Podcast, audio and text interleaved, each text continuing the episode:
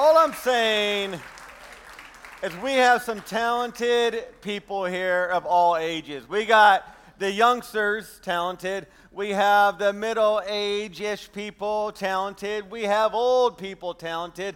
And can I tell you, and you can define old however you want, but can I tell you something, that what we just saw was a glimpse of the future of KCC. This is a glimpse.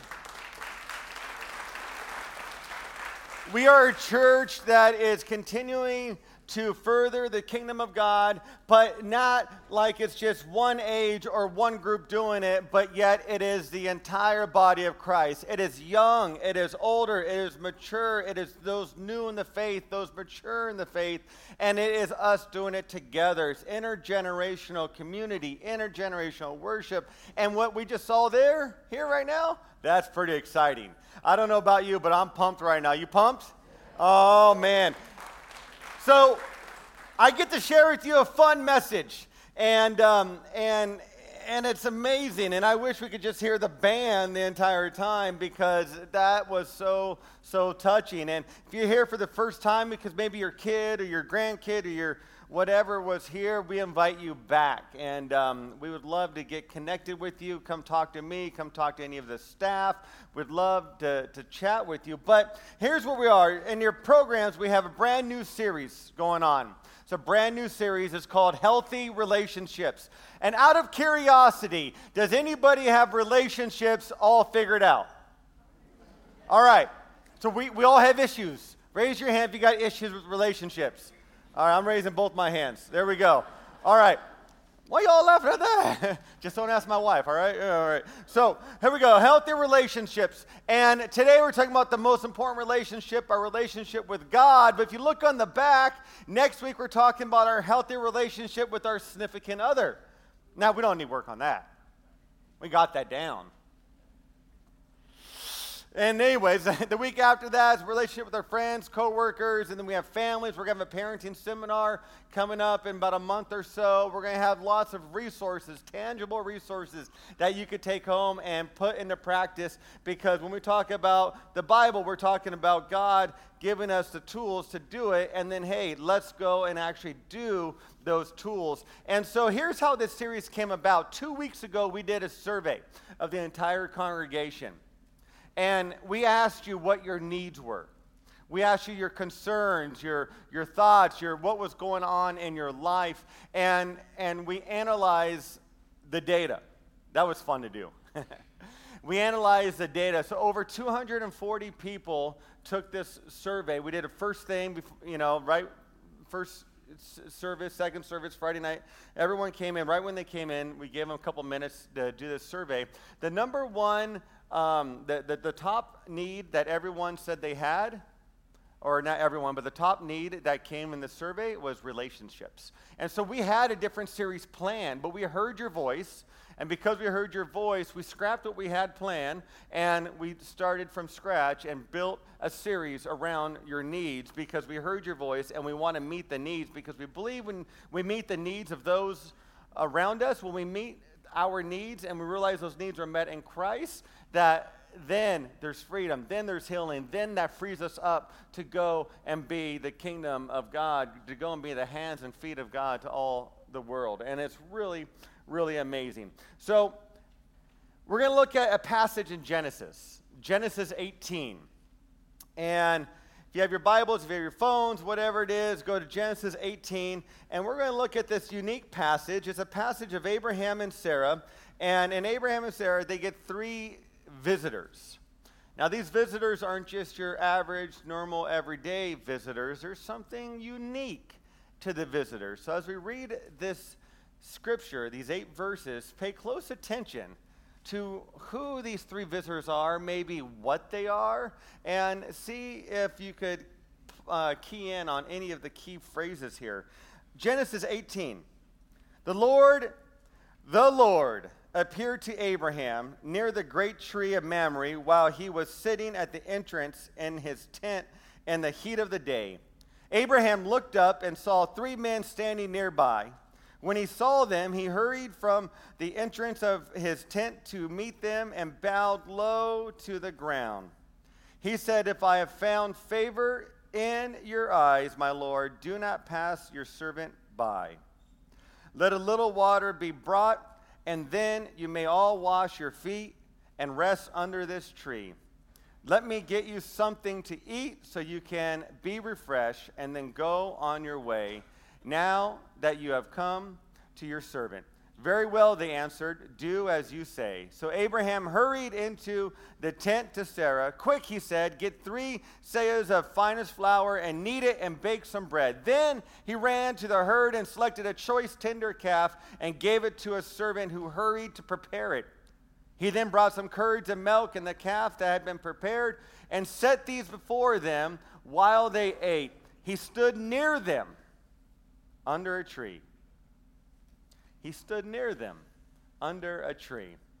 Process that passage for a moment, and I want to mention one other thing that I just forgot to mention, but it's a mission trip we have coming up to Samoa. If you're interested in going on a mission trip to Samoa, Pastor Nofal and Pastor Marie are leading this trip. It's going to be a phenomenal trip. There's going to be a medical component to it. There's going to be men's and women's ministries component, enriching people's lives there in Samoa. It's a 1-week short-term mission trip. If you want to know more about it, there's an informational meeting, and they'd love to talk to you after church on the lanai there. Pastor Nofal will be on the lanai, so make sure you go and chat with them about all of that. It's going to be a great experience for those who want to go and for those who do go. So Genesis 18. As we're reading that, maybe some phrases came to your mind. Maybe some phrases were like, okay, I get it. There's something unique going on. So the first verse in Genesis 18 is this, is that the Lord appeared to Abraham. So it says the Lord appeared to Abraham, but yet we have 3 figures coming to Abraham and Sarah. And in centuries following it, some theologians have said these 3 figures were angels. Others said that they were much more than angels. After all, they bowed down before these 3. And so Abraham does something, that was traditional. He said, "May I prepare a meal for you?" It was the culture of that day when there's a stranger to come in to be hospitable, to invite them in. And that's exactly what they did. And so Abraham and Sarah, they realized that these 3 were not just ordinary people, but that these 3 had some sort of divineness to them, that there was something unique and special about them. And here's what happened. They prepared the meal. They got all the finest of foods, and they gave it to the 3 visiting. But yet, they watched from a distance. They didn't sit with the 3. It was almost as if Abraham and Sarah said to themselves, surely we ourselves are not invited to this divine table. I'll say it again. These unique characters there, these 3 unique people. Surely we are not invited to this divine table. So these 3 men came to Abraham and Sarah, and they're there. But yet they prepared the meal for them, but they felt inadequate to sit and have a meal with these 3 figures. Now, there's a famous painting that was painted in the 15th century, and it's called The Hospitality of Abraham, or simply called the Trinity. As we'll see, these 3 figures that came was much more than just 3 regular people, but they were 3 divine beings, as we'll see in a moment. So in the 15th century, this artist painted this picture depicting this scene in Genesis 18. And this is the scene of the 3 strangers, the 3 visitors there meeting. And he paints this beautiful picture that has so much meaning to it.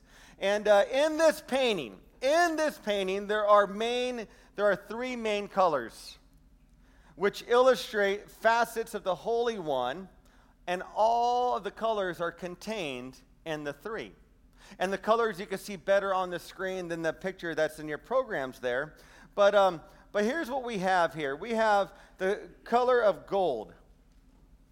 If you look to the left of the picture there in a moment, gold represents the Father, God the Father, who is perfect, and he is the ultimate source.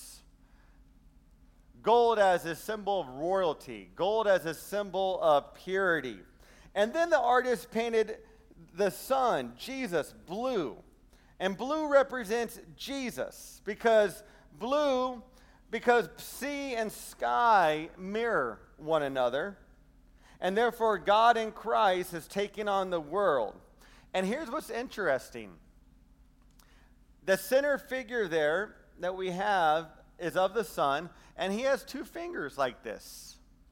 If you can see in the picture there, he has two fingers like this, and it's almost as if it is a symbol of Jesus saying, I am divine, but yet I am human, representing his humanity and his divinity.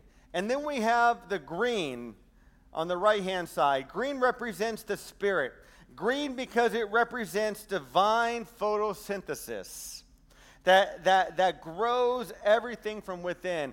Green because that's what the Holy Spirit does. It brings healing to our lives. He brings healing. He brings freedom. He brings fruit to our lives.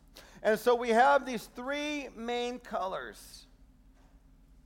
Now look at the picture again, the Holy One, in the form of three, eating and drinking in infinite hospitality and utter enjoyment between themselves. There is a contentment that these three have. There is a sense of everything is all right in the world. There is a sense of we enjoy being together. That is a healthy relationship. It is a picture of God the Father, of God the Son, of God the Holy Spirit, one God revealed in three forms or three persons. But here's what's interesting in this picture there. Notice the hand of the Spirit. We have the hand of the Spirit here on the right, and it's as if the Spirit has his hand like this, as if he is inviting the onlooker, the observer. You know what I think? Here's what I think would happen. The artist knew that Abraham and Sarah missed out on dining with the Lord. Abraham and Sarah thought they weren't good enough. Abraham and Sarah thought they didn't have it all figured out, so they gave the food to Abraham and Sarah, and they backed off, and they just kind of watched from afar. But what this artist here is saying is that the Holy Spirit is saying, you are invited. Abraham and Sarah missed out on the invitation to a relationship and to a dinner with God. But he's saying to us today that we are invited to a relationship, to dine with God. And in fact, art historians over the years have said that there was actually perhaps something else added to the picture, because if you look at this picture there, in the middle bottom part of it, there's like a rectangular part that's actually missing. Some art historians will tell us that there used to be a mirror there. Now that mirror is, to have a mirror on a picture like this, on a painting like this, was odd. You would never do that in the 15th century or even today, really. But what is fascinating is that art historians will say that if there was a mirror there, somehow it was taken off, it fell off, it broke off, whatever it was. But if there was a mirror there, the implications are profound, because the implications are whoever is looking at this picture, whoever the observer is, he or she is invited to the table.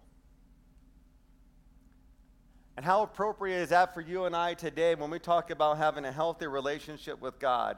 That God invites us to the table. That God invites us into a relationship. And what we see in this iconic picture here is an image that God is content within himself. Somehow God is in perfect unity with himself, and he says this. He says, you're invited. And so I don't know where you are in your walk with God this morning. Maybe you're far away, maybe you're close, maybe you want nothing to do with God. But hear the words of what this is happening in Scripture. And hear the heart of God that's going on here, where we have a God who invites us to the table. We have a God who created all things, a God who has no beginning and no end, a God that is all-powerful, a God who loves us, but yet this God who created all things says, I want a relationship with you. And this image here is a perfect image of God inviting every single one of us to the table. No matter where we've been, no matter our past, no matter our mistakes, no matter how insignificant we think we are, God says, you are loved and you are valued. And so he invites us to the table. The challenge is, though, we have to accept the invitation. In Genesis 1:27, it says that we are created in the image of God. Say, image of God.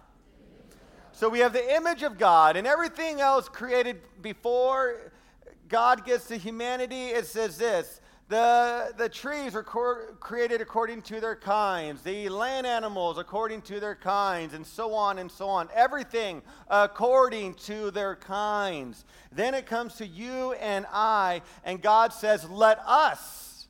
There's that pronoun us. Somehow one God revealed in three persons. Figure that one out. But let us create humankind in our image, male and female. Let us create them in our image. So what does that exactly mean? Theologians have thought and have all these different ideas, and I think the key idea with this being created in the image of God is this. It's a relational component. It's a relational component that we could have a relationship with God, and we could have a relationship with others. We could have a relationship with God, a relationship that brings fulfillment, a relationship that brings healing, a relationship that brings peace, peace that surpasses all understanding. And this image of God is the fact that since God is in perfect relationship with himself, since God is the Father, the Son, and the Holy Spirit, we can reflect that. And our goal is to work on a relationship with God, because I know in my life, when my relationship with God is strong, my relationship with others is strong as well. It's kind of funny how those two go hand to hand. It's almost as if we're created for relationships. And God is calling us to the table to dine with him. But what happens when we're out of relationship is that there's disconnection, there's disunity, there's all sorts of things that are thrown off. When there's an unhealthy relationship at home, that throws off the vibe of the home, does it not? Like when you go home and you know there's going to be a fight, we dread it. And so what do? We stay at work a little bit longer, or we stop at a friend's house, or we stop wherever else, because we don't want that drama at home. You all know what I'm talking about. But when relationships are good, when they're strong, when they're healthy, that's when we have freedom. That's when things are so amazing. And so our goal and our challenge is to reflect the image of God, to have a relationship with God that is fruitful, and a relationship with God that not only is it working in our lives, but it transforms to other people. And so what image are we going to reflect? Are we going to reflect the image of God, or are we going to reflect the image of pride, the image of power, the image of trying to fill in the blank? Richard Rohr writes in his book, Divine Dance, he says, if he had to summarize the spiritual journey in one sentence, here's what he says. We gradually turn into the image we reflect. Think about that. If we're created in the image of God, our lives are to reflect that image. But if our lives are reflecting other images, power or greed or pride or whatever it is, we're going to turn into that image, metaphorically, so to speak. But if we're created in the image of God and we're working on that relationship to be more and more like the creator of the universe, our lives are going to be changed from the inside out. And the junk in our lives, those hurts in our lives, we're going to start seeing healing, maybe even miracles. come from our lives. Why? Because we are being transformed into the image of God. And so the question is, well, how do we do that? The past 4 or 5 weeks or so, we did a series on learning to be spiritual. If you weren't here or didn't get to listen to all of them, go to our websites, comedykeychristian.org, and what it is it introduces us to what's called these spiritual disciplines. What the spiritual disciplines are is this: it puts us in a position for God to work in our lives. It puts us in a position for God to do the change within our lives. We talked about study. We talked about solitude and silence. We talked about love. We talked about all sorts of different things that are reflected in Scripture. And when we put ourselves in a position to receive God's love, what happens is that we practice these spiritual disciplines, and God starts doing amazing work in our lives. And so, for more of that, just go to the website, check out the messages, and there's resources there as well. But here's the deal. God is relational, and God desires a relationship with us. God is relational, and He desires a relationship with us. And here's the invitation. God created us in His image. We have strayed from Him, but yet Jesus calls us back to Himself because of His death and His burial and His resurrection. In John 1:12, we read, "Yet to all who receive Him, to those who believe in His name, He gave the right to become children of God. Children born not of natural descent, nor of human decision or a husband's will, but born of God." The invitation is that we are invited into God's family, that we could be His daughters, His sons, into His family, no matter what we've done, no matter where we've been. And that is the start of having a healthy relationship with God. Realizing that we need God is the start of this relationship. And so I want everyone to know this. Wherever you are, you belong in God's family. We belong in God's family. And it's up to us to accept that call. And can I tell you something about this invitation? There's freedom in the invitation. There's freedom in living how we are designed to live. And the band could come on this note here, and I want to just end with this thought here. There is freedom in how we're designed to live. When the creation, that's you and I, live how we're designed to live by the Creator, that gives us freedom to be who we're created to be. And when we live as the creation, honoring the Creator, there's freedom in every area of life. The chains of bondage are broken, are taken away, and we have so much in order to work on a relationship with God. So how to have a relationship with God. Let me share with you just 4 quick thoughts. 1, practice the spiritual disciplines that we talked about. Go online and look at the old messages. You can listen to them or you can watch them. Number 2, know that you belong. God is calling you. Number 3, if we want to have a healthy relationship with God, get rid of anything that takes us away from God. Anything that is blocking our relationship with God, that's sin, we need to get rid of that because God has so much in store for us. And can I tell you something about sin? Sin is so alluring. Like, sin promises so much, and it delivers nothing. God offers us a life of freedom, like sitting at His table where there's complete contentment. That's the life God offers us. Number 4, if we are going to have a healthy relationship with God, if we are going to accept the invitation to dine, to eat with God, He wants us to go deeper. God is not done with you. God is not through with you. God has a plan for you, and He says, here's my invitation. Now just accept it. Amen? Let's stand and let's sing in response.